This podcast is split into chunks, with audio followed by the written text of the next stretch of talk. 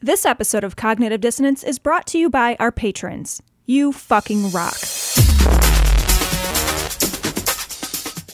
Be advised that this show is not for children, the faint of heart, or the easily offended.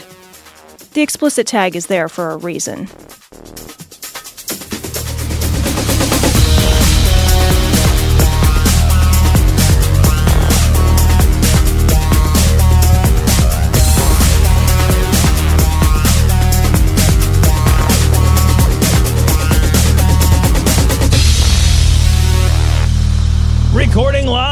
From Glory Hole Studios in Chicago. This is Cognitive Dissonance. Every episode, we blast anyone who gets in our way.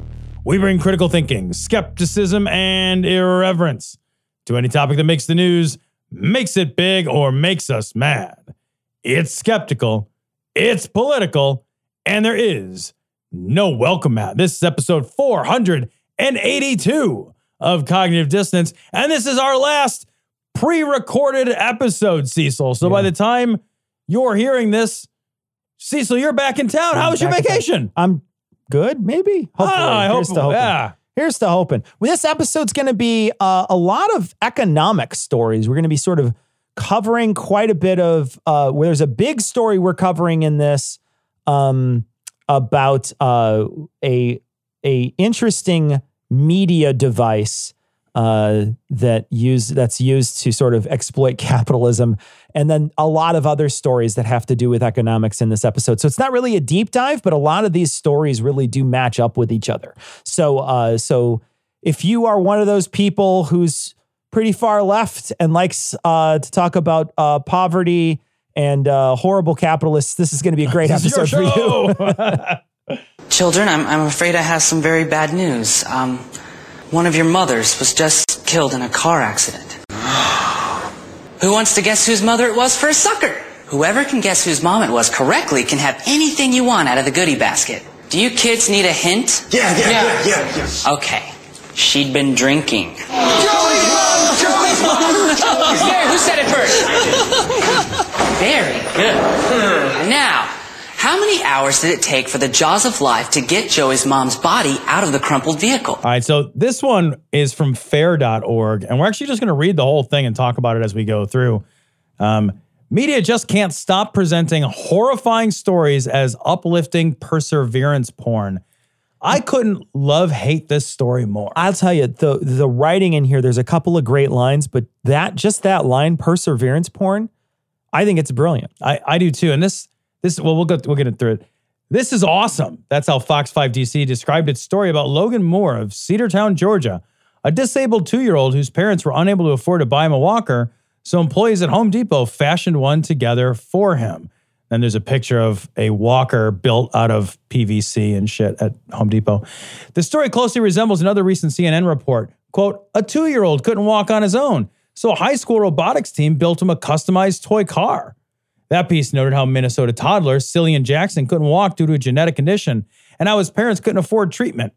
It described the ingenuity of the school children who built him a car and Cillian's newfound freedom, but it did not explore why a baby with a disability had been abandoned by U.S. society. Jesus. The clear implication in these stories was that those children would have been left permanently unable to move if not for the help of underpaid employees or the kindness of other children. How many disabled American children with poor parents are not so lucky? The articles didn't ask. Instead, they were presented as uplifting human interest pieces. You see this shit all the Oh, time. yeah. I see it. Yeah. I see it constantly. Yeah, yeah. And it's like every we've talked about this before. Every single Kickstarter, every single GoFundMe, I should say Kickstarter, every single GoFundMe or similar, which starts off telling a story about some medical need Yeah. related to money, is it is a it is a striking moment of the utter failure of our social safety net, of our social responsibility to one another, Yeah. of our healthcare system in this country. It is it, sh- it, it should be excoriating. And the idea that like we play this as, oh my gosh, isn't it so great that the kindness of strangers has come through Right. when society has failed. a, f- a person on my feed recently, um, someone who my friends know has uh, esophageal cancer, and trying to collect a certain amount of money to try to make sure that they have enough to pay the copays and the all the other stuff going forward because they know they're going to get hit Yeah. with a medical debt that they cannot incur and continue just, you know, having a car, having a house, you know, doing all the things that they need to do. We live in a system that punishes poor people. That's just that's just it. It just punishes poor people. Poor people don't have the means to uh to basically have their own social safety net. They don't have their own safety net. We don't give them any opportunity to create a safety net. And then when things go bad for them, we say it's their fault. Yeah. It's your fault. You didn't save enough. It's your fault. Well, they didn't have any savings to begin with. Well, it's just still your fault. It's it's still and, and here's how it's your fault. Look at all this other these other people. Look at all these heartwarming stories where all these other people pulled themselves up by their bootstraps. You're you're just too lazy to pull yourself up by your bootstraps, or you just don't have good friends, or whatever it is. Yeah, you know, right. whatever it is in Well, these stories. Sucks for you if you're new to town. Yep. You know? Yeah. Sucks. Yeah. Well, let's keep reading because it's it's pretty amazing. So, Cillian's story is part of CNN's Good Stuff series, which is incredible, which asks its readers, want more inspiring, positive news? Sign up for The Good Stuff, a newsletter for the good in life. It will brighten your inbox every Saturday morning. Unfortunately, these stories are part of a popular trend of unintentionally horrifying, uplifting news, which we had fair of cataloged before, where out of touch corporate media gives us supposedly charming, wholesome, and positive news that actually, upon even minimal retrospection, reveals the dire conditions of late capitalism so many Americans now live under and makes you feel worse after reading it. I don't agree with that. Yeah. I think people will not agree. I think you're right. Yeah. I think you have to think, really think about it to feel worse. Yeah. And I think I don't agree that the media is out of touch. I think the media is incredibly savvy. Incredibly savvy. The the idea that they're out of touch is wrong. It's just plain wrong. The folks writing those stories are journalists. Journalists aren't exactly making tons of money on the individual, right? So these are people who know that this is a clickbait article. And this is uplifting for people who just see somebody got helped. Right. Right. They see the good Samaritan, not, well, why is that person abandoned on the side of the road? Right. They see the outcome, but they don't see what led to the outcome. They don't see the dearth of opportunity that created the need for everybody to pitch in. Right. You know? Yeah. It's like watching Old Yeller all up until the last moment. You know what I mean? like it's it's just like it's not happy. This is not a happy story. Yeah, yeah. You know, what's interesting to me is that as we're talking about this, you were saying, you know, journalists not really super well paid, but they're doing what's best for them, right? Right. They're trying to do something that's best for them, get more clicks on an article, right? So they'll do something that they know is going to be that quote unquote heartwarming thing that people will share. It's going to go, it's going to be more viral because there's going to be people who are going to be like, isn't it so sweet? They built this little kid a walker. Look at how adorable. Look, I'm toddling around on that thing. It's so cute. and so they're going to, they're going to share it. But what they don't realize is that even though they're paid badly and they're probably never going to get paid super well being a journalist, um, they are doing something for capitalism Yeah. they're going out of their way to report something. So I don't feel like it's a nefarious thing for them Oh, to be I don't like, either. you know, I'm, oh, they're pro capitalist, they're No. pro oligarch. I think that they're just trying their best. At least that's, you know, that's what occurs to me. Yeah. I don't think that there's orders on high from the No. capitalist in chief telling them you need to make some fucking feel good pieces so people feel good about capital. You know, I don't feel like that's the case. But I think unintentionally, there's a sort of perfect storm going on in a feedback loop where it keeps feeding it. Yeah. And it it feeds a bunch of people in the United States this weird narrative that it doesn't matter. Charity will pick this up. Yeah, and let me use these two examples as really is illustrative of why that's an utter failure in your think in, in, in thinking, not your thinking, Sure, yeah, but no, no, thinking in yeah, general, yeah. right? All right, so there's a two-year-old kid and he can't walk, and so the local high school, you know, they built him a, a car, A little car. and that's awesome. And in two years, when that two-year-old is twice the size that he is now, that car is not going to fit him. It's useless. Yeah. And you better fucking hope that every year the new fucking sophomores or juniors coming into that high school up until the point where this kid becomes 17, 18 and is done growing. Yeah. You better hope one of them decides that they still fucking pity this kid enough that they want to spend their fucking summer project building them a fucking automated car and that they have the increasing resources to do that. That's real unlikely, right? Sure. What they did is they solved a momentary Yeah, problem. exactly. They neither addressed the issues that led up to it, but nor did they address Yeah. the issues that are immediately going to follow subsequent. Yeah. The stroller's the same. The the, the, walker's the same thing. He's gonna outgrow that walker in, in, an hour. Ten days. Yeah. In an hour. Yeah. It's it's outgrown now. right. I blinked. Yeah. Yeah. The the problem is because no that's why you need systems, not hodgepodge band-aid bullshit. Yeah. Because what systems do is they recognize and they take into account the needs of people as they grow, as they change. They they're systematic in Yeah. their approach to problem solving.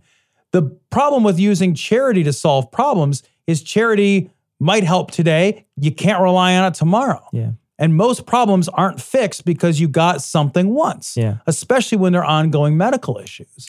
systemic change in charities is a big there's a big push for that because like you say it's a band-aid right? It's just one band-aid for one moment. And there's uh there's several books out there that say that charity in a lot of these places in the world can really do some serious harm. Um you know uh if you have a charity that gives people shoes in a certain area do you put out all the shoemakers in that area? You put them all out of business. You know all those Right. people that they don't they don't have a you know or what if they don't need shoes or what if you're also giving them bible verses as well as shoes Right. you know there's a lot of things that happen with charities that are really kind of shady and that there there's you know look at what happened in Puerto Rico just like the unorganization of charity right a bunch of food comes in and then it just sits and rots right very often it's the big you know, the big name group comes in and says, We're going to tell you how we're going to fix this thing instead of just asking people how to fix it. Yep. Um, I, I might have told this story before. I don't know if I told it before, but there was a group I was working with, a nonprofit I was working with for a while, that was a, a very small nonprofit here in the States. And they were working with people right after the Haitian earthquake. And there was a bunch of people in camps down there, right? So they have all these camps. And uh, they they came in and instead of telling the Haitians what they were planning on doing, they came in and they sat down with a group of the leaders and they said, What can we do for you? Well, I don't, you just ask us to do something and we'll do it. Right. And they said, you know what we really need? You know, everybody's setting up schools, everybody's setting up, you know, water facilities and this and that, and, you know, all this other stuff. And they said, what we really need is night lights at night because there's people being raped in our camps and we need lights at night and the lights at night will help us. And so they set up the lights and it knocked down all the assaults by a, a crazy amount because all they did was stop to ask the people what they actually wanted. Yeah. And it turned out that that mm-hmm. thing worked for them. So, you know, like like lots of times that's charity's really bad for that. It just does it thinks it's going to be the doing the right thing and it doesn't it doesn't bother to look around and like you say like try to fix the problem instead it's like I can do something that makes me feel good right now and will help you momentarily. Yeah. And so that's going to be a win-win for us. A lot of these stories involve mothers and the extremely difficult circumstances of raising children in the US while poor. CNN's feel good story about a teacher sitting in a car with her student's baby so the new mom could attend a job fair The fuck? raised far more questions than it asked, which was zero. A little bit of editorializing there like Why is there so little public childcare in the US? Should a new mother really need to immediately find a job so badly? Is this good for an infant's development?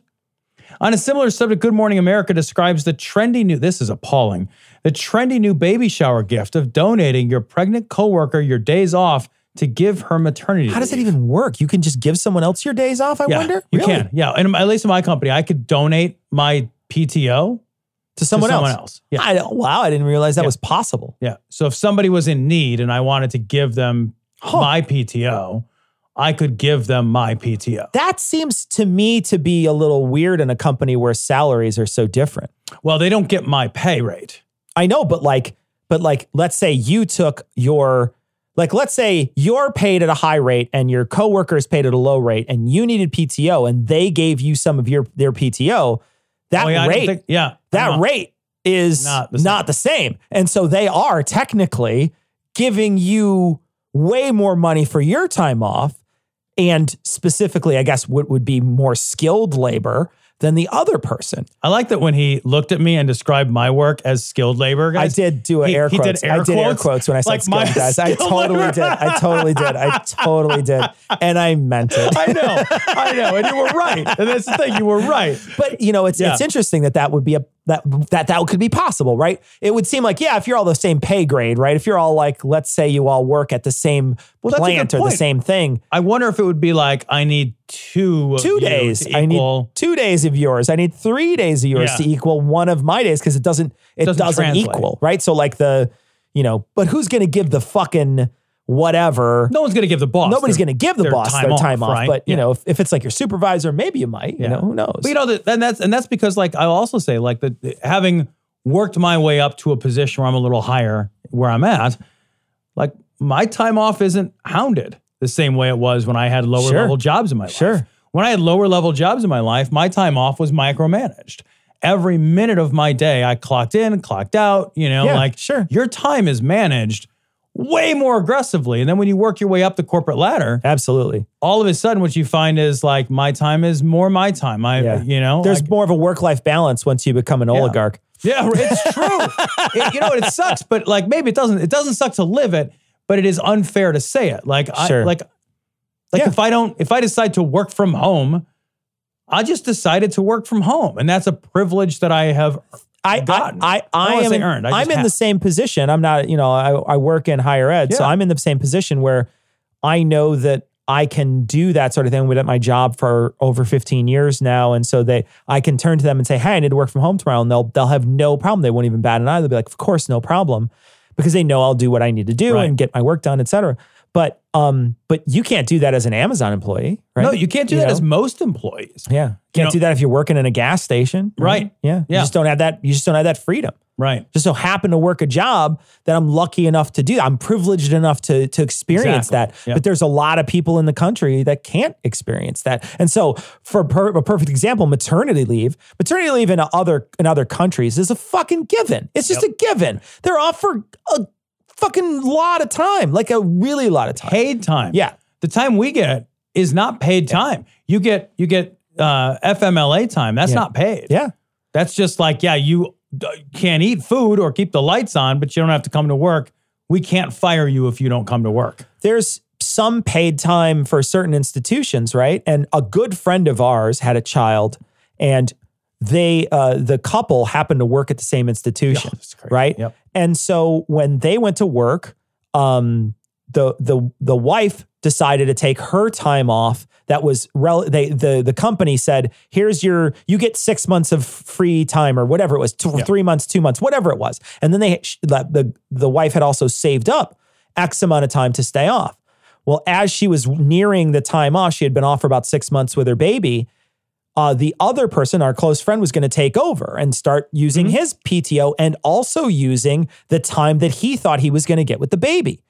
But they came up and said, no, you're married. So only one of you can use that business time that we allow, that we award. Yeah. Both of FMLA you- is shared Yeah. if you're married in the same both of you can't do it. Yeah. And he was like, well, what the hell? Like, why would that even be like that? And they're like, no, sorry, too bad. And so he, what he was expecting was four or five months off of work and only got a couple off Right. with his new baby and then had to, again, you know, daycare and all that stuff. In other countries, that wouldn't even be a thing. Right. You wouldn't even consider it. You'd be like, whatever. Everybody's got plenty of time off to make sure that they get the new baby gets acclimated into the world and then gets off to daycare afterwards or whatever. It's probably paid for by the fucking state, too.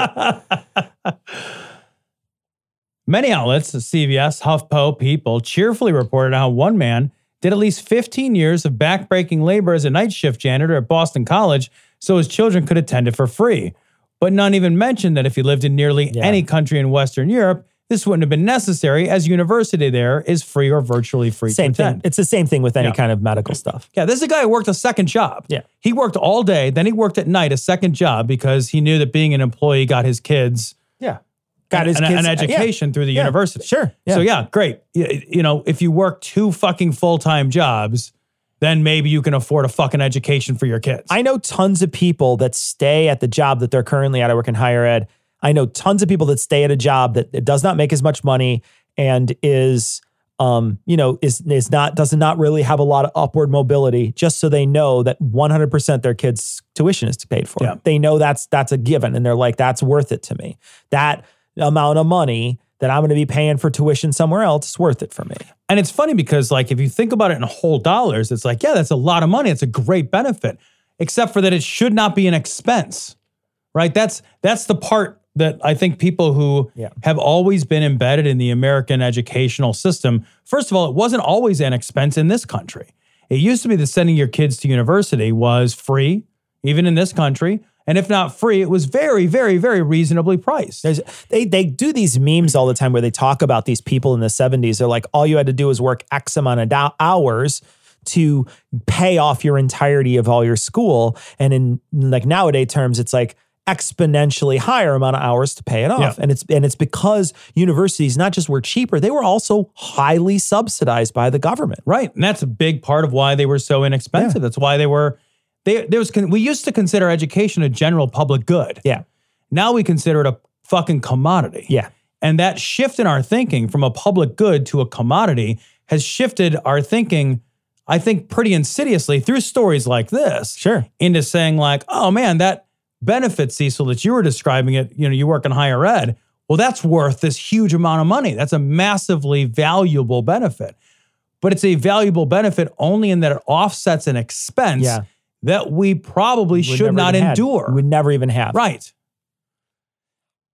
In fact, rather than discussing ballooning tuition costs, Yahoo used the story to take jabs at disloyal millennials. Fucking millennials. Quote Millennials move from job to job in order to climb the ladder. For baby boomers and other generations, loyalty and dedication to a single company or career drove and still drives much of their working lives.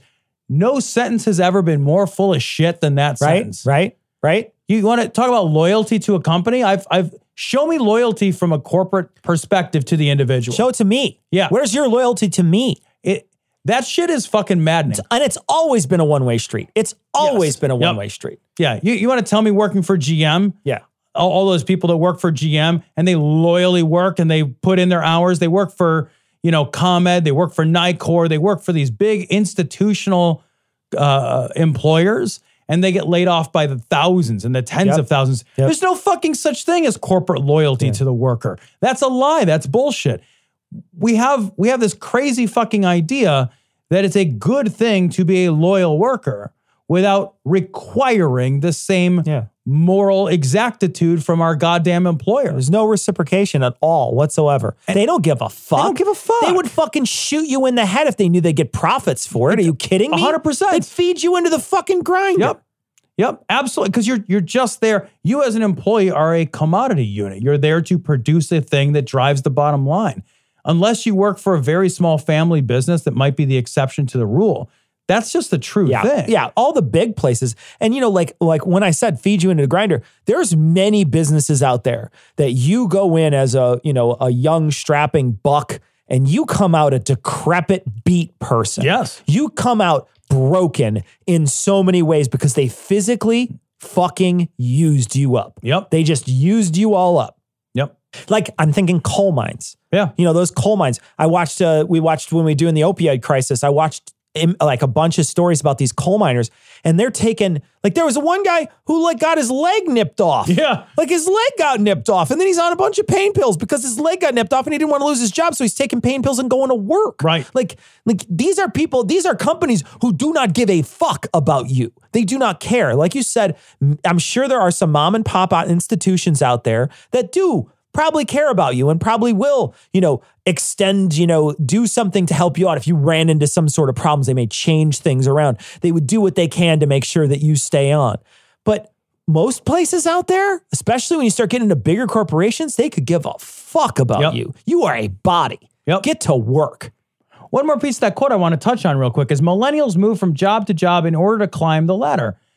And I read that and I thought, yeah, because that's the way you get to climb the ladder. Right. Because that's how you decided. Right. If if the way for me to climb the ladder is to change jobs, and that's true. It's every time I've changed jobs, I've gone up. When I've stayed at a company, I've stagnated. Right. That is almost universally the case. To describe that, where okay, well, if I am loyal, then I'm going to be stuck without any upward mobility. Oh, okay. Well, that sucks. I can't get ahead. That's not your fault or my fault, but it's certainly not acceptable. Yeah. So what I'm going to do is I'm going to change companies. Oh, you're a job hopper. Yeah. Yeah, wait, I'm in it for me. Yeah. The company's in it for the company. Yeah. This idea that like that that's a bad thing when it's literally what the system requires in order for you to succeed, and success is the only thing we fucking jerk off. You don't understand. We're adversaries. Right. We're not on the same side. That's what you don't get. Like, I'm not, I don't go to work because I like it. I know. I don't go to work because I want to. Yeah. I go to work to make money. I go to work to make sure that I'm there every day so that they know I'm there and doing my work. That's why I'm there. It's not because I fucking wake up with a big smile on my face every day and be like, man, I really hope I get to edit some video today. Fucking right, man. Fuck you. Like, I'd much rather sit home and play video games and sit with my cat on my lap. Are you fucking kidding me? There are a thousand things I think I can think of that I'd rather do with my time than Yeah. wake up in fucking February at eight o'clock in the Oh. morning and drive my ass 35 miles to a job I don't particularly enjoy. Yeah. I do it because it's a fucking ATM machine. And if I push buttons in the right order, money shits I'll, out I'll get. I'll get something out of it. You know, the thing is, is too, you know, think about it when they're talking about cuts and things like that. When things about cuts start Yeah. coming around, like s you're not on the same fucking team anymore. Nope. you're not on this. You weren't on the same team. You were tentatively like you were like. You had a tentative agreement before. After that, you're not on the same team anymore. You're suddenly spending all your time at work, look at like building up your resume, posting on LinkedIn, looking for jobs, hoping you can beat this wave that comes through and mm-hmm. kicks you out so you can fi- you can fucking crest the next wave and hopefully not lose anything along the way not have to stagnate on unemployment not have to explain some sort of fucking gap in your resume Yep. there's you're there's never a moment you're on the same side once in a while you work in conjunction together that's the best you it. could say That's it. That's it. Fucking judgy shit. Any of these stories could have been used to explore the pressing social and economic realities of being poor in the United States and having to work for things considered fundamental rights in other countries, but instead, they are presented as uplifting features, something only possible if we unquestionably accept the political and economic system. I want to stop for a second. If you're a listener from another country, this may seem fucking so beyond the pale and crazy to you. So I do genuinely. I'm when we are talking about this. This is stuff we're talking about the United States. I've never been employed outside of the United Right. States, so I have no idea what it's like to to work for a corporation in a country that has things like socialized medicine, has things like socialized college. So I don't know what it's like to work in a coun- country like that. So I would be very curious to find out from someone in another country who isn't like an entrepreneur, who is like working for a corporation, if there is sort of an adversarial relationship like we have there, or if it's different. If there is a different relationship, I'd like to hear about it because I don't know what that would even be like. I, I can't imagine a world without some amount, genuinely, without some amount of existential dread Sure. related to your work. Sure. Like, I just like what would that? I, I would be curious to hear that story too. Yeah. Like I, I, uh, you know, that would be that would be an interesting thing to listen to So- because it's it's built into. We have an idea here that we should be grateful for the job we have. We should Right. be grateful. Right. Fucking kiss the fucking boots of whoever it is that employs us so we can come home and feed our family. Sure. And it's not interesting to It's hear not. something It, it, else. it might not be like that anymore. So, like, I just want to throw that out there. I know we're. Yeah. I know this is a very American centric story. Yeah. Uh, most of the stories we cover are very American centric. This one in particular feels that way. Right. Many would think progress labels feel good, feel bad stories involve children doing things they wouldn't have to do in any reasonable society. CBS invites us to enjoy an account of a boy selling his Xbox to help his single mom, and another repairing his town's ravaged roads by himself. What the fuck? The Hill, meanwhile, describes a nine year old saving his pocket money to pay off his school friend's lunch debt. So, Tom, you explained lunch debts to me earlier because I didn't understand what they were. What is a lunch debt? So I guess uh, when you go buy lunch at school now, you don't bring money; you just have an account. Every so when we were account. a kid, when we were kids, Yep. mom and dad used to have to give us money every day. Right. Or you were on, and this was for was me. I was on the lunch program. Yeah, for me, I was on the program that was um that was that was the free program. Right. So I was on the one that the the school provided. right. So I know that there was other people. I was who- on that too. You Yeah. got a ticket. Yeah. Like I got it. I remember you got it. You go to the lunch Sure. Office and you got five tickets for that week, and those Yeah, are your five Those are five tickets. Yeah. There was. I also went to a school where there was an a la carte line where you could just go buy whatever you wanted. Right. And there was, you know, you could spend whatever you wanted on lunch every day. And there was an a la carte line where you would walk through and pay for things, and you know they had pizza in there and other stuff. When you were on the the, the meal line, like the one that was a free line, you didn't get anything except for what was the main meal of the day. And when I was uh, when I was a very young kid, uh, for all of uh, elementary and middle school, for me, um, I went to a school that did not have hot lunches. So everyone had to bring hot, like their own lunch to school. And so I used to get a bagged lunch every day from the, the school. I would walk in and just get And a, they they would lunch. give me a bag lunch. And I genuinely would only eat the cookie. Like I would throw the rest of it Bad. away. Cause it was like, all like summer sausage and stuff I didn't like, and they put a bunch of goop Stable on the stuff. sandwich on the stuff, and I'd be like, I don't want it. I would give it away. Everybody every day, I would give it away to another poor kid. I would be like, I'd come to the table and they'd be like, Hey, you gonna eat your sandwich? Nope. Here you go, kid. Yeah. And so I'd eat the cookie and I'd drink the milk and I'd maybe eat the apple if there was an apple in there. And that was the that was what I do every single day. I Always a red delicious yeah. apple. I know the It's worst. Always a red. and that's the worst apple. It- that's the most thank you. egregious apple. Can we have a quick talk about yes, apples? absolutely. Can we Yes, digress let's into talk. apples? Let's digress into apple. I'm sure the audience wants to, us to digress at this point. Who the fuck wants a red delicious? Nobody. What fucking dire circumstances have caused anybody? Thick skinned, right? Yep. So they're thick skinned. That when you bite into them, you tear your gums up. That's number one. Two, the skin is bitter. Like the skin is actually kind of bitter on those apples.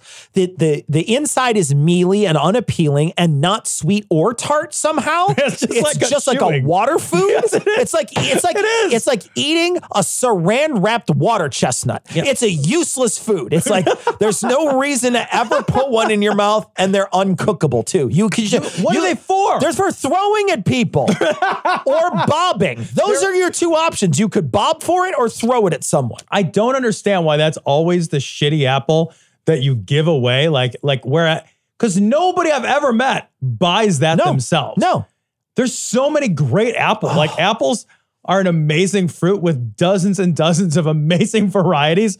And it's like, oh, okay, cool. And an apple. Fuck, it's this goddamn fucking I won't even- leather wrapped thing. I won't even eat them anymore. No. Like if it's turned out, I'll be like, no, that I will not eat that. I'm sorry, that's not a food. Somebody was telling me once, like, oh, but if you get them and they're like perfect and no, they're fresh, I'm not. then get the fuck out. You're a out of here. fucking liar. They have the you're wor- you're with the Apple lobby, aren't you? You're with Big Red. Big delicious. yeah. yeah, it's a that's a hor- Horrible. What's your favorite apple? favorite apple is a toss up between. I got three. All right.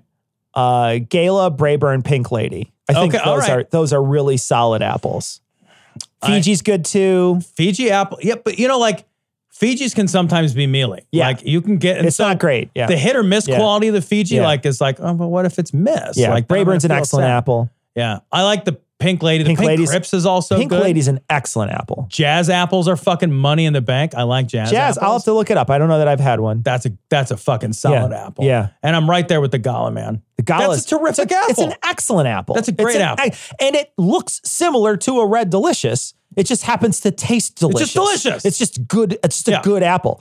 Um, when it comes to to, uh, I'm not a really a big green apple guy. It's No, not for me. Like for eating it. I'm talking about eating apples, not I- baking apples Now, right don't now. get me wrong. If you take one of those and you dip it in caramel and then nuts and make an Affy Tapple out of it, I will fuck that thing. Are you kidding me? I like green apples in uh, my coleslaw that I make for Oh, that's pork. Oh, that's nice. Yeah, That's that's, good. good. Yeah, a little bit of pork and apples is is an absolutely classic combination. Delicious combination. All right, let's go back. Let's go back. this. All right. NBC likewise shared the story of homeless Tennessee teen Tupac Mosley graduating high school as a valedictorian and earning many college scholarships, something that was widely reported by the BBC, Newsweek, Business Insider. NBC matter of factly noted that after his father died, Mosley's family's home was foreclosed and they were left out on the streets, accepting the situation without comment. This was still among the most critical of the reports, however, as many did not even describe why a child in the richest society in history became homeless. CNN's report, for example, did not explain the background circumstances, let alone comment on them, and frames the story with the sentence hardships were never an excuse for Mosley. That's so insidious. It's such a shitty line. God, it makes it feel like, and then, and you know, it it makes it feel like you're basically saying, "Buck up, everybody." yeah. Oh, you didn't have it as hard as this kid whose Yeah. father died and he was homeless. Right. And he still managed to be the valedictorian. Yeah. So why can't you manage to be Yeah, amazing? This is so fucking tone deaf. yeah. it's kind of it's kind of unbelievable that we would celebrate the story like so don't get me wrong not to take anything away anecdotally No, absolutely. the problem is that when anecdotes are not reflective of social realities, Yeah. then they are telling a story that blames everybody for not being unbelievably extraordinary. It, it, it'd be like saying, like, well, you know, that guy over there worked really hard and now he's an NFL player and he could bench press 650 pounds. So why can't you bench press 650 pounds? What I know. I, we're not all built the same. We're not all that. We're not all the same intelligence, temperament, emotional intelligence, emotional resilience, capacity for work. You know, we didn't all grow up with the same experiences that shape who we are. Yeah, like there's a thousand things that make us who we are. And this idea that we are in control of all of them to such an extent that we can simply look at success, decide that Yeah. we want it, Decide success. and as a result, if I don't get it, it's my fucking fault. Yeah, and the, to the people who didn't decide hard enough, Right. it's their fault.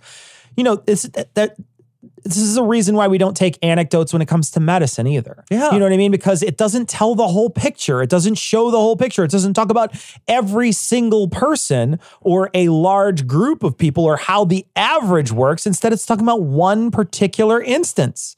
We don't take anecdotes when it comes to that. Right. We don't talk about, you know, we don't we don't bother to talk about that when it when it's a cancer patient who goes into like spontaneous remission. We need to throw that out. Yep. We don't need to think about that in a way to be like, oh, you know what? People can go into spontaneous remission. So therefore, what we need to do is hope for that. No. We solve for the worst problems that people don't go into spontaneous remission Right. for. And then we just hope that you do because that's really great. It's so funny because, like, I guarantee that anybody that you talk to, if shit goes south in their life, like real south, there's going to be a hundred reasons why shit went south. Because when it's you, there's a reason. And when it's somebody else, Yeah. it's an excuse. Sure. Yeah. Yeah. When it's somebody else, when it's a group of people, especially when you oh, can, Oh, yeah, when you can- pigeonhole a group of people and say why that group is not as successful as me. Yeah. When it's me, my successes are mine. My failures have a reason. Yeah. When it's you, your successes are because of your privilege or Yeah, your yeah, right, circumstances or luck, and your failures are your failures. We make everybody else own their shit, but we don't hold ourselves to the same standard. Yeah. There's so many uh, there's so many times in my own life where someone I know has been on public aid and bitched about people on public aid. And you're like, "But you're on public aid." And like, "Yeah, but I need it." and you're like, "Okay, Right. well, there you go." Like Yeah. you just don't you don't understand you don't understand you don't have empathy, you know, or you don't have the correct level of empathy to understand that everybody is basically the same as you. Right. They're in the same position you are. This sentence is telling to corporate media even the trauma of losing a parent to being forced onto the streets is merely an excuse and not a cause for poor grades. The implication is that poor housing, a lack of ade- adequate safety net, underfunded schools, and a decimated public education sim- system are simply excuses from bellyaching lazy people as to why they did not attend the private Boston University at over $54,000 per year in tuition, like the article's author did. That's pretty that's pretty That's pretty- catty. Meow. no excuses is a common phrase in perseverance porn. oh, great. For example, today used it in the headline of a story about a Texas man who's forced to walk 15 miles to work every day. It reveals the ultimate bootstrap ideology of the media where societal factors are irrelevant and everyone is where they are on merit. Thus, Mosley's story is effectively weaponized by CNN against anyone who would question the system. Terrible work conditions? No excuses. Homeless? Stop complaining. it's not even at all wrong. Right. It's it's This is our story. This is yeah. the problem of the Yeah. bootstraps mentality. Absolutely. That is the bootstraps narrative is a dangerous narrative. Yeah. It's a dangerous narrative because it only tells you about the very few people who actually do make it. And it does not tell you about all the failures or all the struggles that people of people who never even scraped past, you know, never even get that never can even scrape by. And you know, even when it does tell those anecdotal, aberrational success stories, it never talks about like the impact and the cost of that success. You know, like when I think about like somebody like myself, like like you know, hetero middle class white guy, right? In order for me to be successful, it cost me less. It just cost me less to do that. It cost me less in money. It cost me less in time. Sure. It cost me less in social resources. If somebody had less advantages and they achieved the same thing, it might still be a great story. But if we don't factor into that, what extra it cost them in order to do that, How much did it cost them in terms of social interactions? Were they, you know, were they working so much that they don't have Yeah, strong right, social right. connections, Sure, right? yeah, yeah. There's always a cost. The more the more difficult the circumstances of somebody's lives make something, the higher the cost for success in time and in resources. Sure. We don't take that into account. We're only looking at an outcome driven society. Yeah. And that's a fucking horrible, disingenuous way to look at things. Yeah. Another reprehensible story treated as heroic by media was that of a Michigan mother who had quit her job to look after her terminally ill son who died of leukemia. She couldn't afford a headstone, so his best friend, 12 year old Caleb Jesus Kakuk, worked many jobs to attempt to pay for one.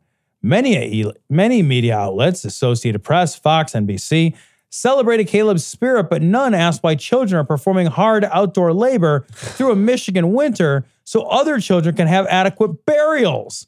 Such reporting implicitly normalizes the situation and the system that allows it to happen. By the way, burying someone in the United States is a fucking immense amount of money. It is crazy. It is an unbelievable amount of cash you have to spit out just to put somebody to put somebody in the ground is way more money than cremation and cremation is very expensive. Like it's not it's not cheap. Nope. Like it is not a cheap thing to do.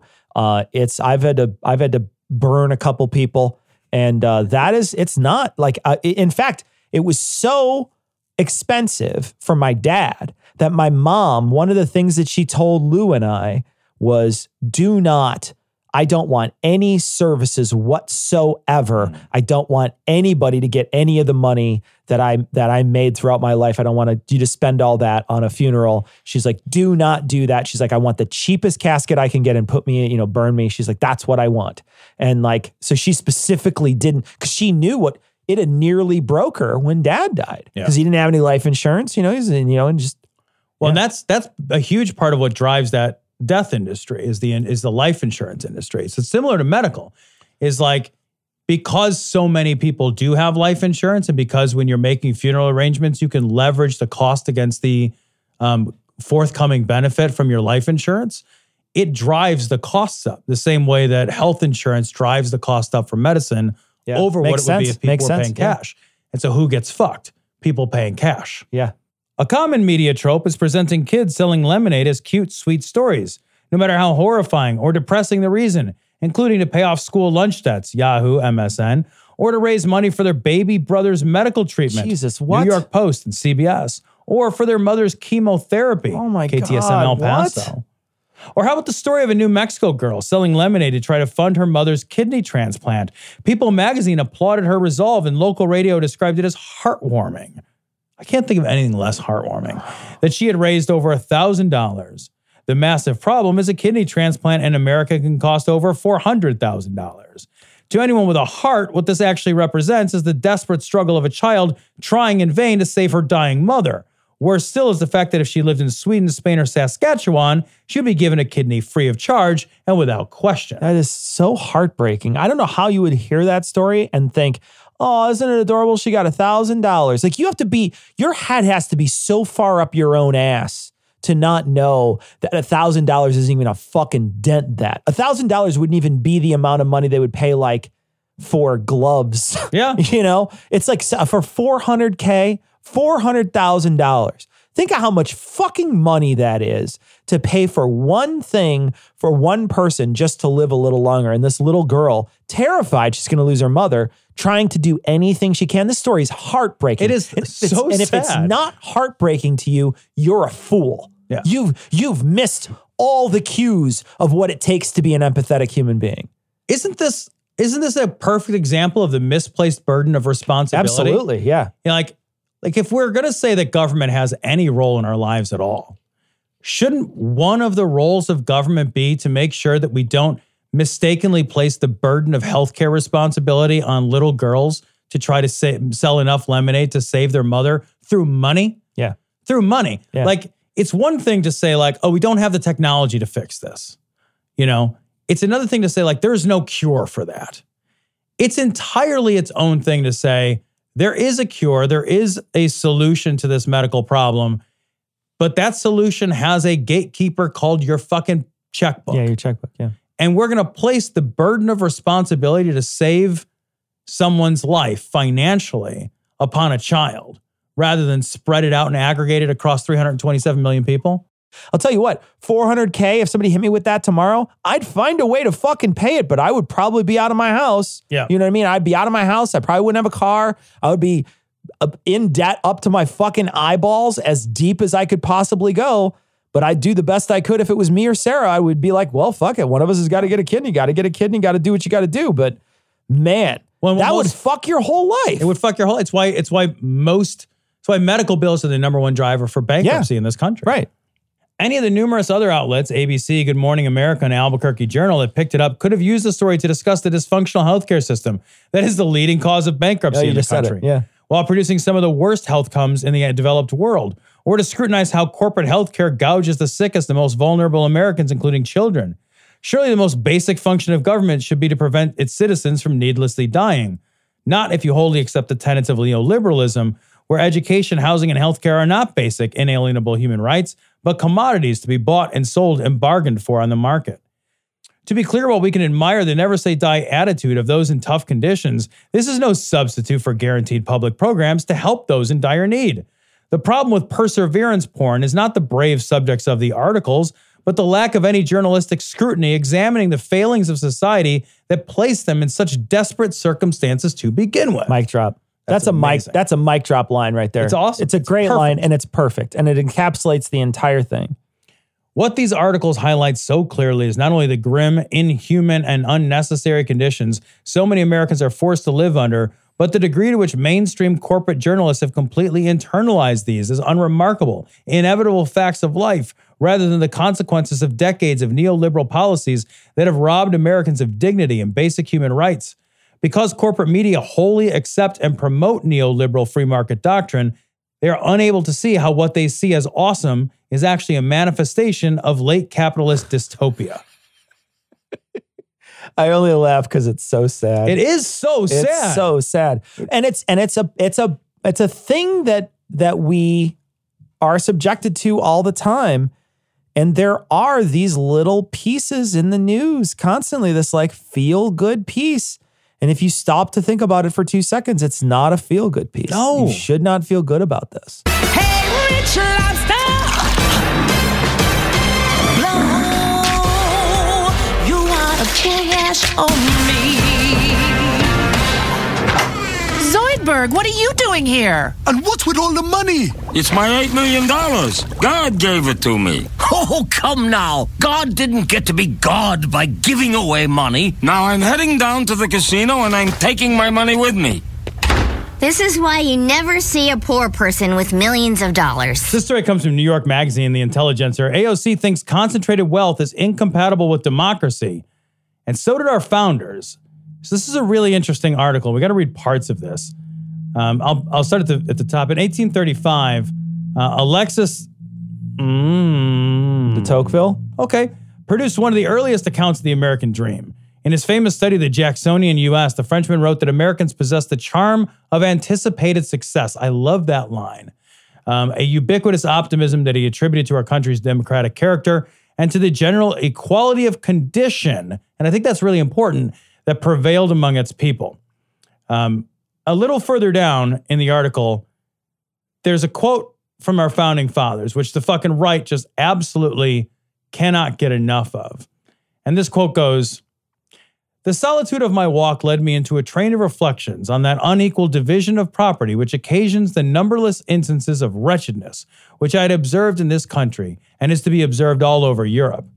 The property of this country is absolutely concentrated in a very few hands. I asked myself, what could be the reason that so many should be permitted to beg who are willing to work in a country where there is a very considerable proportion of uncultivated lands? These lands are kept idle mostly for the sake of game.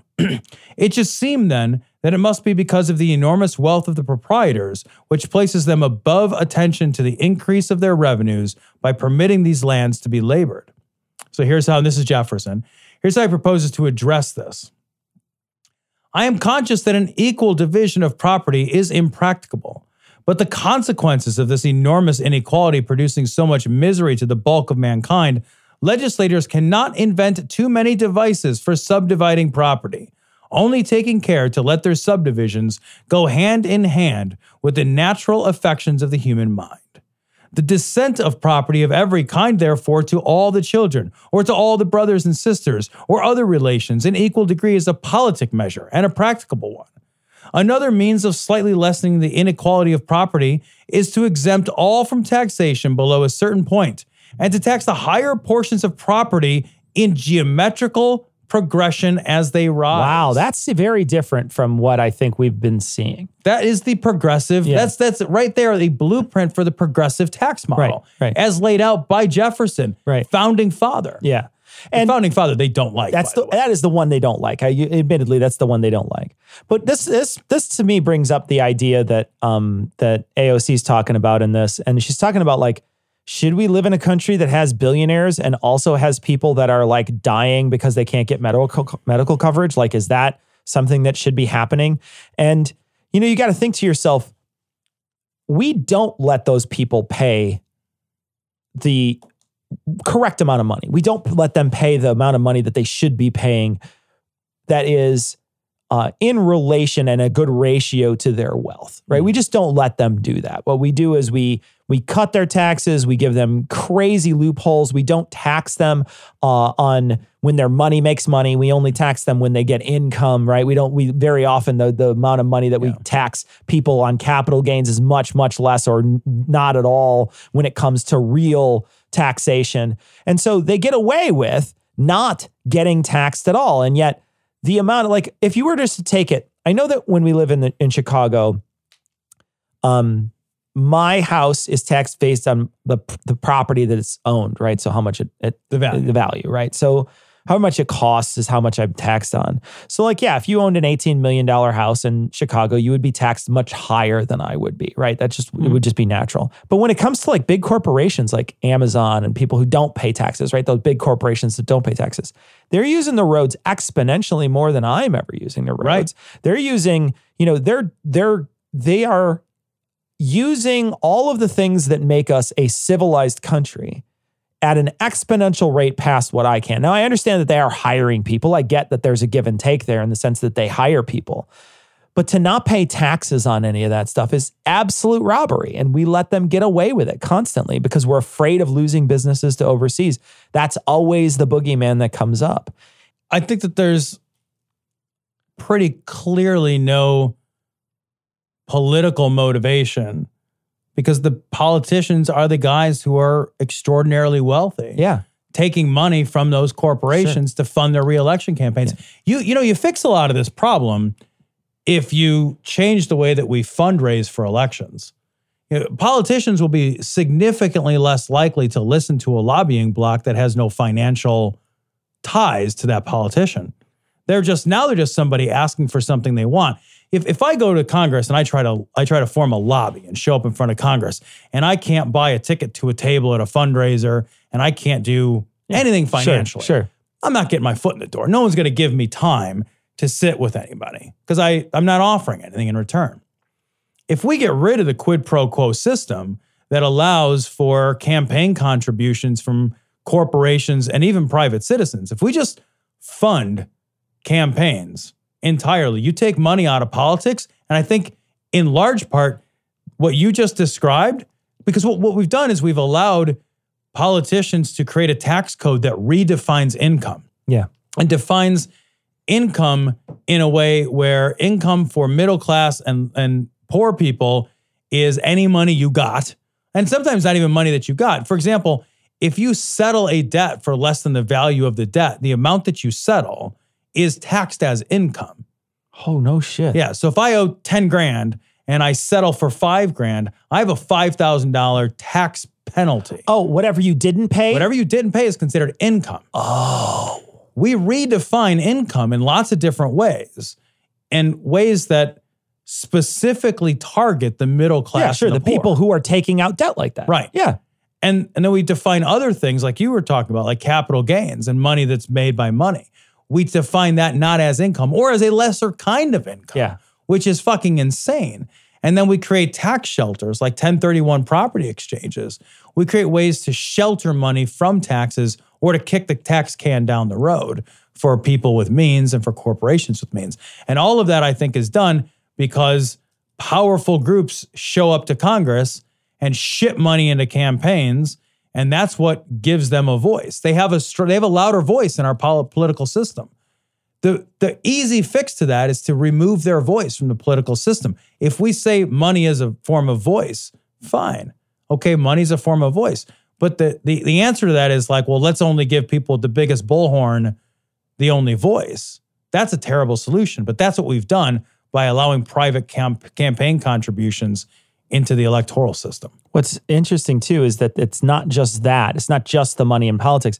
It's the it's the promise of jobs in these corporations after they leave. Oh yeah. Right? That's Right. another huge way in which they get these the, the politicians to Yeah.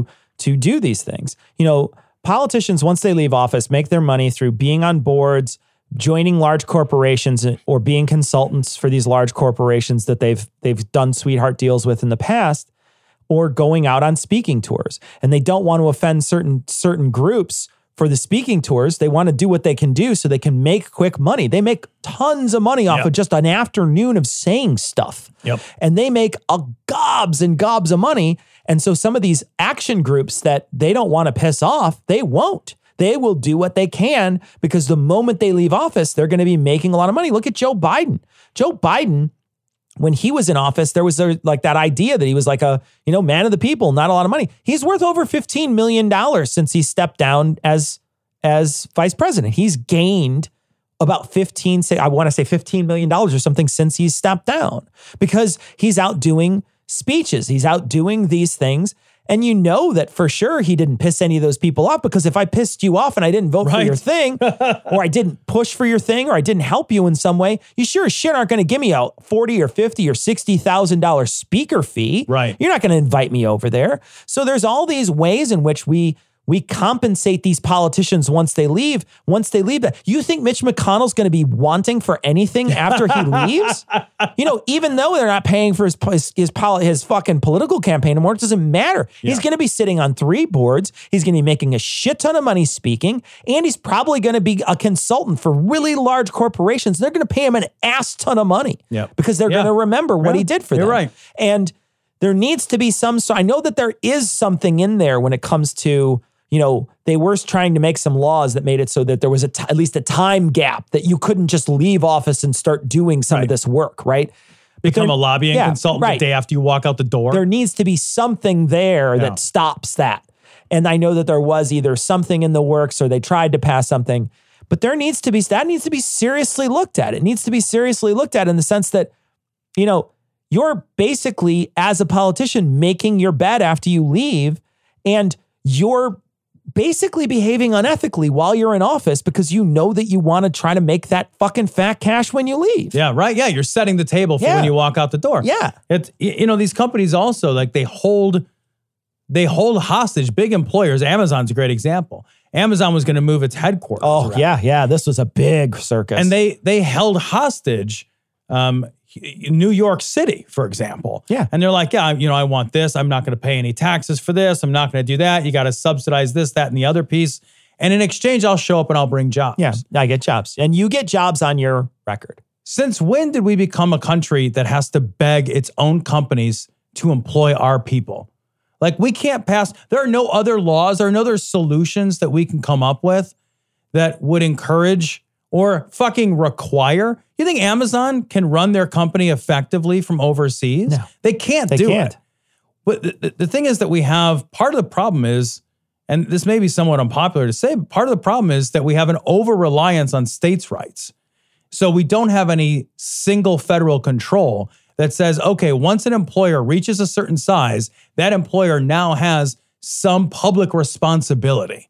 And we are not going to fucking lick their boot heel to beg to get them. New York should not be competing with Oklahoma about who can suck their dick the hardest. That's what it is, though. And that's exactly That's what exactly what happens. happens. Yeah. And so as a result, those companies pay nothing to anybody. And then they proffer out jobs as if they're granting some fucking genie like wish, Yep. some magnanimous sure. wish. They don't exist without Yeah. us. Yeah. It's some kind of it's some kind of bullshit largesse that they're Yeah. throwing onto the populace. Look at me. I give you gold coins. No, you don't. No, you don't. You're we're, you, you're basically taking them from the from the government and then you're throwing them back to us. Is Yeah, what you're doing. right. And and so the the idea is is that you need to ha- somehow have some sort of regulation in there where New York can't compete with with uh Not allowed with to. Kansas City We because if that happens, then it's always going to go to the we're racing to the bottom.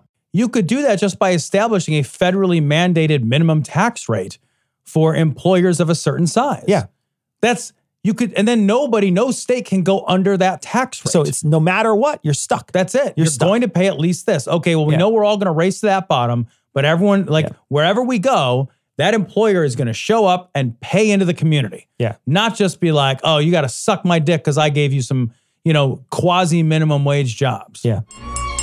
To another successful year of the festival, pitting poor people against each other for thousands of years.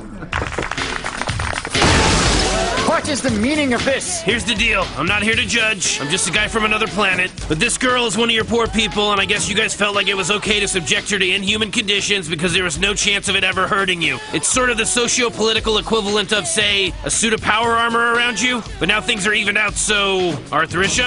Happy festival, suckers!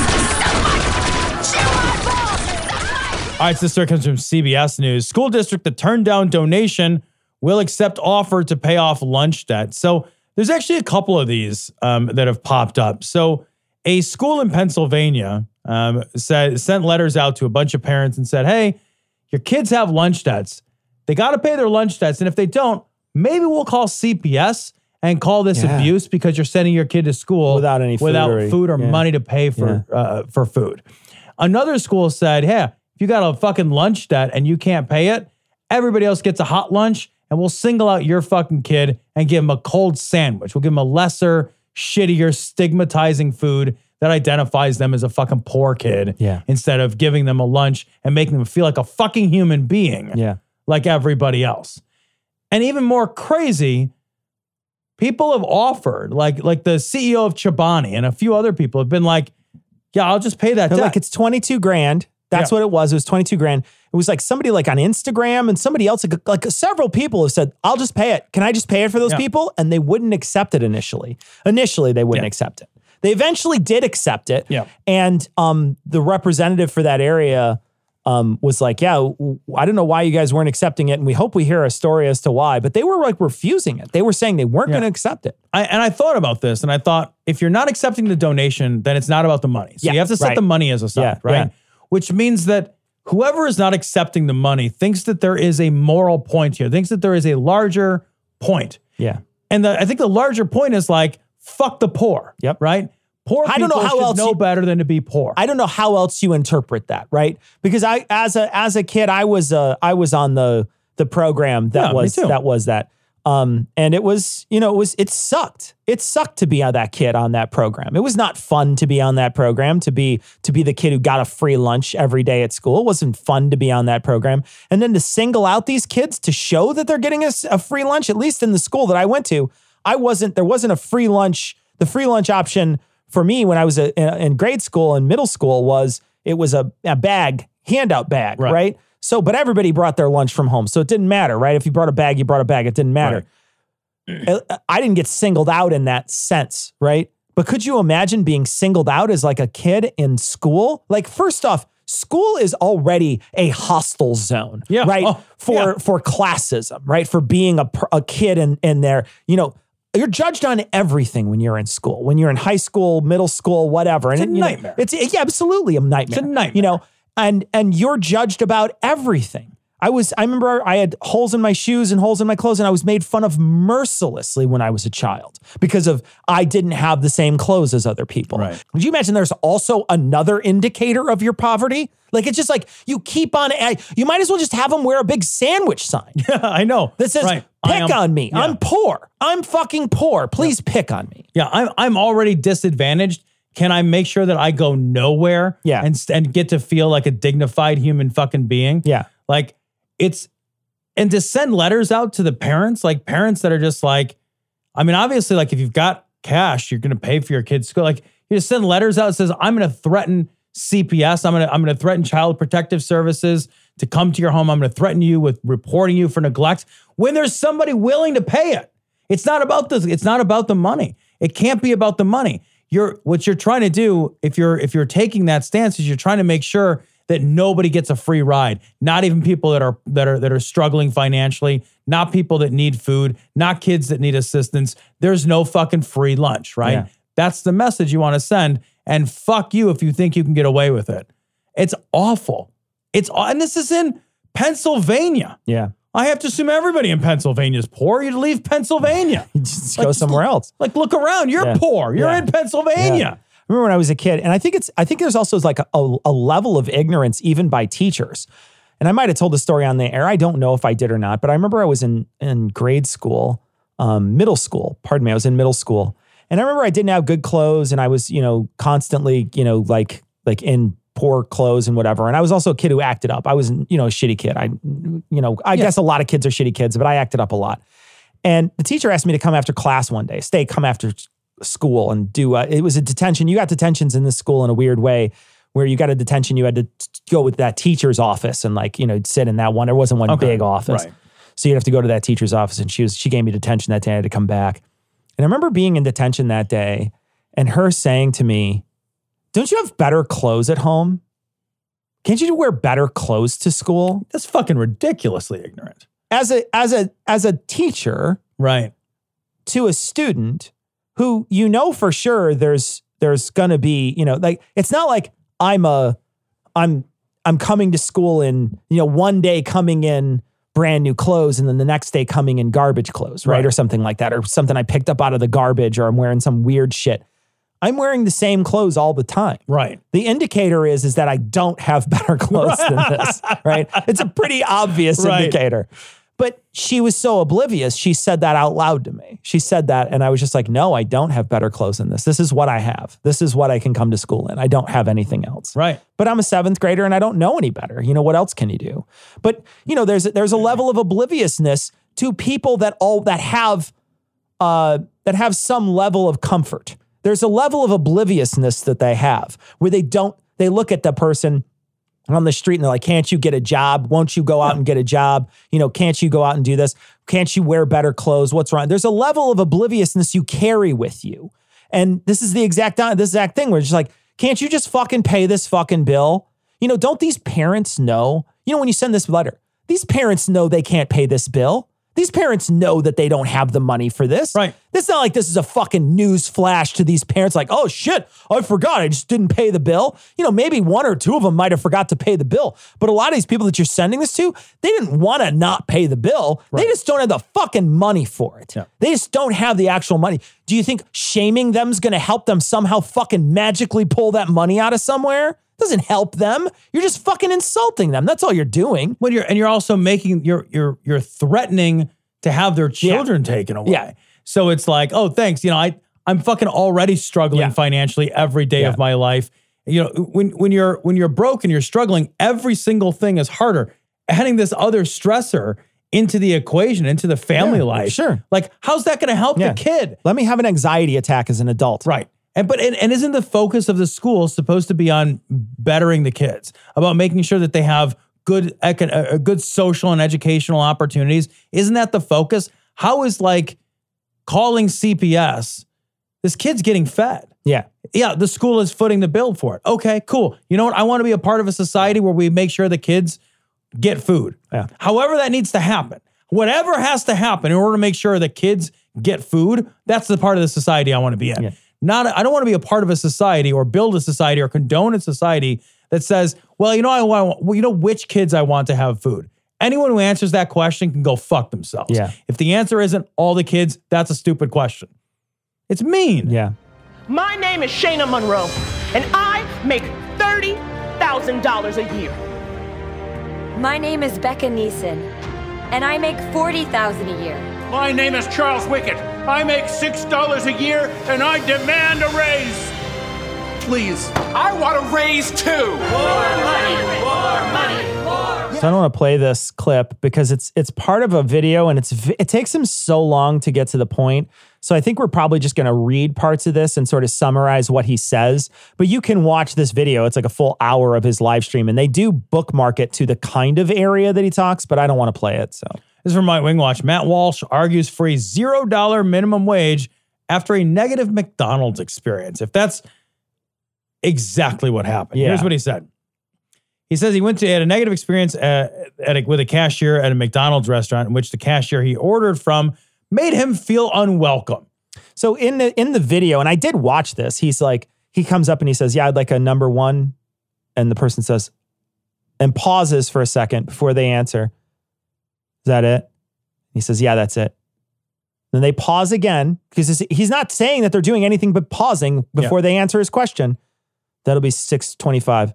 Oh, can I get a medium size? And he goes, okay. And then he takes his money. That's what happened. That's the entire experience that he had at the McDonald's. He didn't want to use, he, he goes into a big long diatribe about how he doesn't want to use the touchscreen because somebody greasy touched it before he went in there to use it. You're the one in McDonald's, dude. Thank you. Jesus Christ. And then he comes in expecting, you know, service. Uh, like uh, like Alinea like service at McDonald's. You're you're at the Walmart of food. Right. Right? You're at the lowest common denominator of available foodstuffs. Yeah. Yeah, it, it, it- this is it. This is what you get. You showed up at a McDonald's. Okay. They're not thrilled to take your order. Okay. Nobody's thrilled to work at nobody wakes up and is like, I can't wait to go to my job at McDonald's and be a cashier and stand there drudgingly fucking tapping buttons on the fucking thing all day. It what, what do you expect? Oh my God, thank you so much for ordering the number one.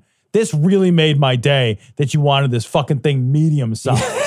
oh my God, nobody wanted a fucking number one all day except you. I'm gonna call my mom and let her know. Yeah. Mom, somebody order. Fuck you. What do you want? I do want to say though, right afterwards, he says that fast food workers that make him feel good could be worth thirty to fifty dollars an hour. He's like, but you know, what's your worth? Fifty cents an hour at most, maybe if you're being a jerk to me. But if you're if you're somebody who makes me feel good, it's that much. I'll tell you what, I guarantee if that person's making $30 an hour, you're gonna walk in there and they're gonna be as smiley as fucking hell to you. They're gonna, you know, the difference between them not making a good living and them making a good living will change their attitude. Here's a perfect example. If you ever go to uh, the cheap chain of restaurant that has a, a waitress, let's say a Denny's. When I was in uh, going to when I was a kid, I went to Denny's all the time. Yeah. The Denny's waitresses were mostly people who just got out of high school or were, you know, maybe putting themselves through like community college. Some of them were like older ladies who were working shifts after their husband came home from work. There was not a, it wasn't like that they were a waitress class of person. It's just that they, you know, there was a or waiter class of person. It's just that they, that was a job that they could get that they could make some money at. They weren't terrible at it, but they weren't making a shit ton of money at it either, Yeah. right? I never, it's not like I, I'm, I'm, I'm making fun of those people, but that was, they weren't making a lot of money in tips. Right. It's Denny's. The, the average bill is $25. Yep. You're maybe making $5 for every customer you serve that night, plus whatever you do. So it's, and that's if on a good night with good tips. And I went in there many times with asshole people that I was hanging out with that did not want to tip at Denny's. So uh, trust me, that probably happens more often than not in the lower end establishments. But then you look at the people that um, you know, serve at these really high-end restaurants in Chicago, like Maple and Ash, or you talking about like Alinea, or you talk about even just some of the big steakhouses like Gibson's or Ruth Chris. Those people, that's their career. Yeah. That is their job. That's not like it's not like a look down your nose at them. Those people make more money than I do. Yep. They make a lot more money than I do. Those people are pulling in a lot of money at those establishments, and that's their career, and they're really good at it. Tell you what, you go into a lot of those places, and it's never, oh, I'll take your order. Gah." They're always super sweet. They're always trying to make sure that you're you're having the very best time that you can. They're making sure that they're available at every moment that they can be there for you. That's because they're making a lot of money because you're compensating them for the work that they're doing. Yep. If you start compensating people for the work they're doing, suddenly their attitude changes about the work they're doing. Yeah. Well, also, like if you want to pay somebody $35 an hour to be nice to you, you're not going to buy a $4 Big Mac either, Right. right? Like what what is a what is a place like, you know, Alinea or Maple and Ash or like, you know, nice restaurants cost versus McDonald's. Yeah. If if you want to spend no money on a service, you're going to uh, you have to understand that like the employees get paid roughly equal to the value of the service that you purchased. Yeah. When I go to a restaurant and the bill is going to be $200, I'm going to need a level of service that's different than when my bill is, like you said at Denny's, $20. Well, that's okay. Yeah. That's reasonable. That's part of why my bill changed. Yeah. That's oh, that's that's what do you want? It's at fucking McDonald's. Well, and then he has this argument that we should that the minimum wage should be zero. If you put in zero effort, we shouldn't pay you any money. Zero effort's here's not the- even showing up. Well, here's the thing: there already is a minimum wage of zero. It's called being fired. Right. That's a minimum wage of zero, you fool. That's what it means. If you go in and you get shitty service, the guy looks at you and like, fuck you, and spits on your burger. Then sure, should he get paid? No, because he should be fired. Right. That's why he should be making zero. But somebody who is, you know, we don't pay these people a lot of money. If we raise the minimum wage all around, those people are all going to appreciate their job a lot more. Well, because their standard of living in the rest of their life will also go up, right? Like we have a we have a problem in this country where there's a tremendous amount of underemployment, which means that yeah, that guy at McDonald's making fucking nothing an hour, that guy might have a whole nother job. Yep. He might be on his 14th, 15th hour of work today. He might be working the first and the third shift and squeezing in a few hours of sleep in between. People work like fucking mad in this country to try to make ends meet. We don't pay people enough to live. Yeah. We don't. We're not paying people enough to live, which squeezes them in every other part of their life. That means they don't have enough money to, to eat good food. They're not getting enough sleep. They're not making meaningful social connections. Their relationships with their children and their families are suffering because they're never fucking home. This is like the America of the of the of the uh, minimum wage class. Yeah. It's a hard, brutal, shitty, awful life. And you want them to fucking smile because your entitled ass showed up to spend $4.99 on a burger that you don't want to wait for? Yeah. What the fuck? Like Yeah. what who are you? The other thing too is like, you know, these these companies that get away without spending minimum wage or spending minimum wage currently, which is a, t- a pittance, by the way. You can, that's well under the poverty line if you work a minimum wage job. By the way, minimum wage job if you work oh you know at the regular hourly rate of the year.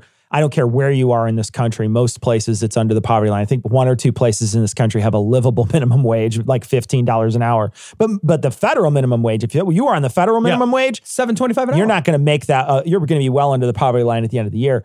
But that being said, these people who make minimum wage and then they, you know, they work extra jobs or whatever, they're also sometimes subsidized by the government. So the government is is the one who's coming in as the safety net to give them food stamps and to help them, you know, with HUD housing and other things. So we're still paying for them. We're still helping them pay, but we're just not letting the corporations pay their fair share. They're getting it from us. Yep. All the rest of us suckers are pitching into the big kitty, and then they're taking some of that money and giving it to these people that you can't even afford, yet you won't even bother to pay a living wage to. Yep. We've got to subsidize their life. That's bullshit. It is. Why the fuck do we have to do that? Yeah. I never thought of it that way. Yeah. That's really fucking true. It's man. fucking outrageous. Yeah. We got to pay for we I got to pay for some Walmart greeter.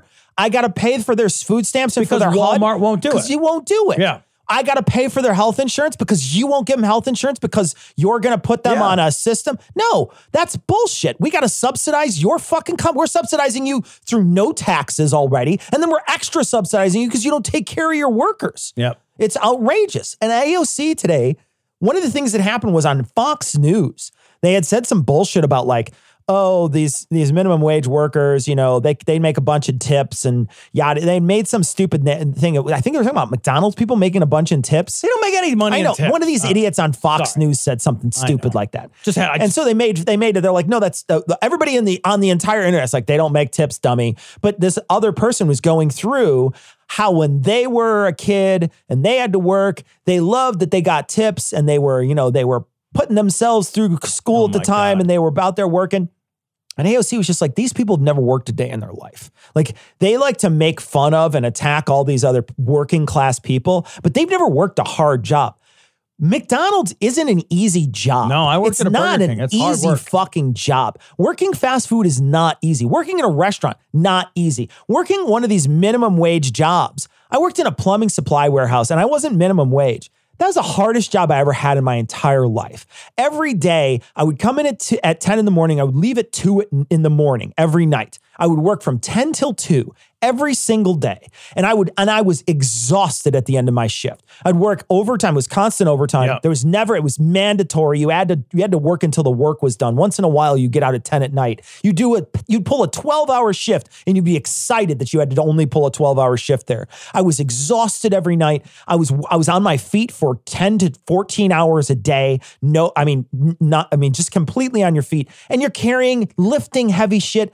And here's the thing like, I know my job was not the hardest job in America. I know my job was probably in the like, maybe, you know, there's probably 50% more jobs that are even harder than the job that I worked. And I thought it was absolutely grueling. I did Yep. it for several years. I've worked a lot of shitty, hard jobs in my life.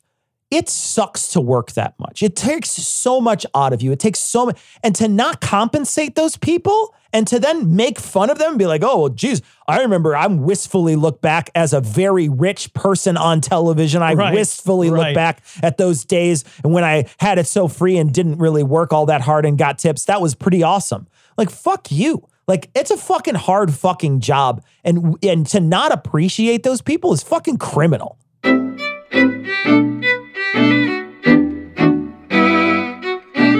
That's going to wrap it up for this week. Um, we are going to be live streaming, like we said, on August 25th. So be sure to mark that on your calendars.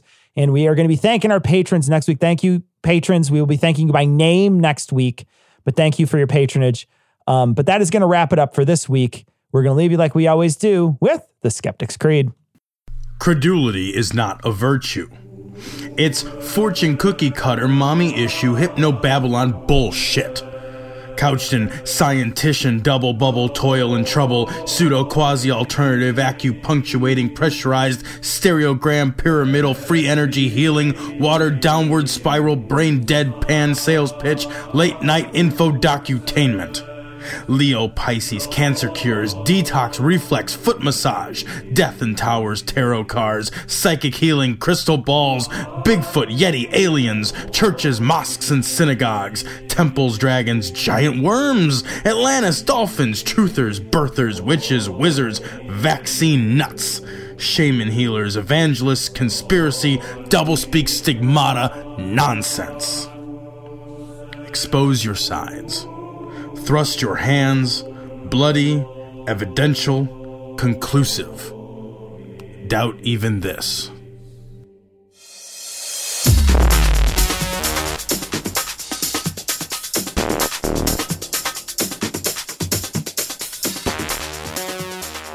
The opinions and information provided on this podcast are intended for entertainment purposes only. All opinions are solely that of Glory Hole Studios LLC.